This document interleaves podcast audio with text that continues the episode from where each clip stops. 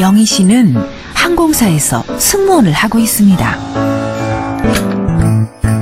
잦은 비행으로 집에서 생활하는 시간이 한 달에 15일도 채 안 된다고 하는데요.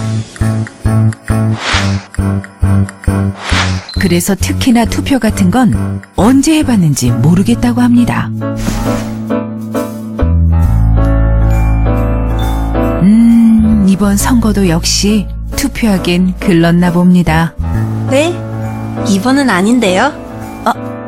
아니야? 아, 어떻게? 사전투표라고 선거일 4일, 5일 전에 미리 투표할 수 있던데요. 아하, 그럼 지금 가면 가능하겠네요.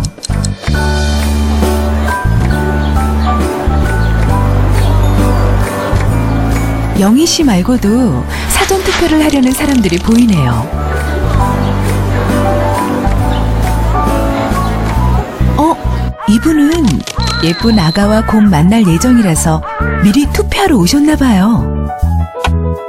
영희 씨처럼 해외 출장이 잦은 분들도 당연히 사전 투표가 도움이 되겠네요. 그런데 다른 지역에서 오신 분도 있네요. 사전 투표는 전국에 계신 곳 어디서나 가능하기 때문입니다.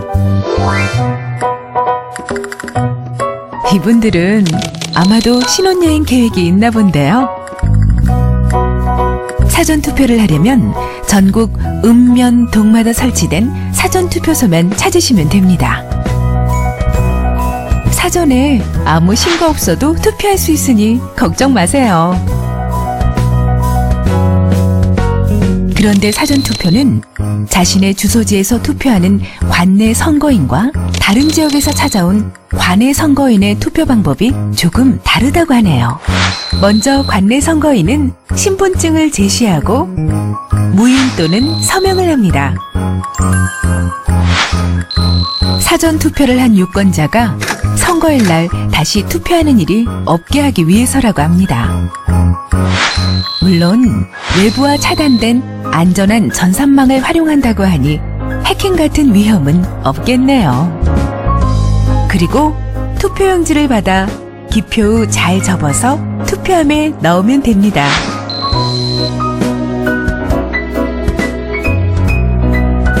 관내 선거인은 신분증을 제시하고 무인 또는 서명하는 과정까지는 같으나 주소용 라벨이 붙은 회송용 봉투를 하나 더 받게 됩니다. 기표를 하신 이후에 회송용 봉투에 넣어서 투표함에 넣어주시면 이후 우체국을 통해 관할 선거관리위원회로 송부된다고 합니다. 이번엔 사전투표로 더 많은 분들이 투표에 참여했으면 좋겠네요. 영희 씨도 올해는 투표도 하고 편하게 비행하러 갈 수 있겠습니다. 선거일 날 급한 사정이 생기셨다면 사전투표로 투표 시간을 계획해 보세요.